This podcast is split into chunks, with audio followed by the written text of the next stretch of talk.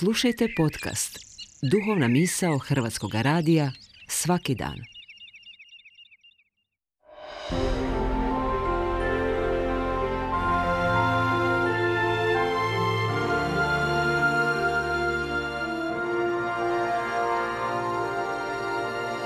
Duhovna misao.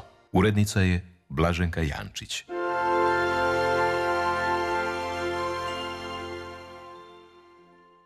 Moje ime je Kristijan Vujičić i danas ću vam govoriti o odnosu između Boga i čovjeka, koji su povezani s ponama ljubavi, kao što je između ostaloga prikazano i u Novome zavjetu.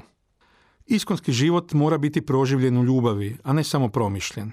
Lice i naličje života promatramo svaki dan. Njegove uspone i padove, uspjehe i neuspjehe, blagoslove i patnje, radosti i tuge. Čovjek bi trebao biti dovoljno mudar s jedne strane kako bi prihvatio ljude, promjene i događaje kakvi jesu, a s druge strane dovoljno hrabar i izdržljiv da ne posustane u trenucima kada se sve ne čini onakvim kakvim je zamišljeno. Vjerniku je takvo stanje stvari najlakše prihvatiti i preoblikovati u molitvi Bogu, koji čovjeku pruža ljubav, mir i utočište. Bog privlači sebi čovjeka s ponama ljubavi, to je prave slobode, jer kao što je u svojoj raspravi o Božoj ljubavi zapisao ženevski biskup i crkveni naučitelji 17. stoljeća, Sveti Franjo Saleški, u ljubavi nema prisile ni porobljavanja, već ona sve svodi pod svoju poslušnost tako ljubkom snagom da, kao što ništa nije tako snažno kao ljubav, jednako tome ništa se ne voli toliko kao njezinu snagu.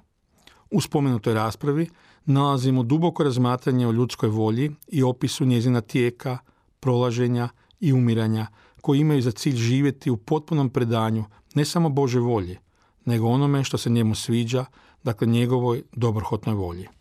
Upravo stoga nisam nikada vjerovao u ispraznost ljudske volje za moć, nego u snagu Božje volje za ljubav.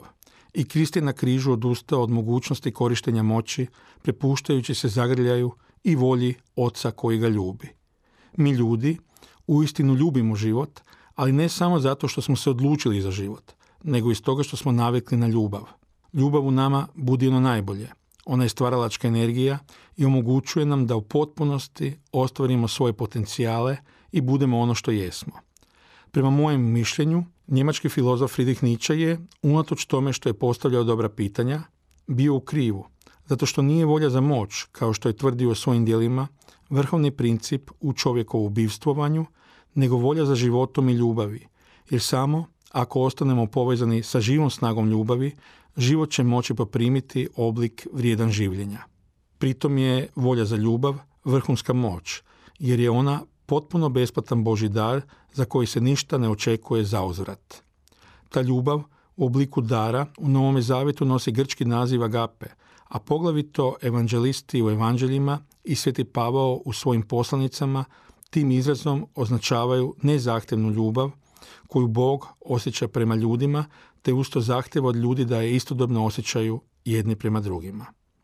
Stoga će se jedina istinska vrijednost života u konačnici očitovati u tome koliko smo u životu voljeli djelotvornom ljubavlju, jer prema riječima Franje Saleškoga, ljubav je savršenstvo duha, a caritas savršenstvo ljubavi.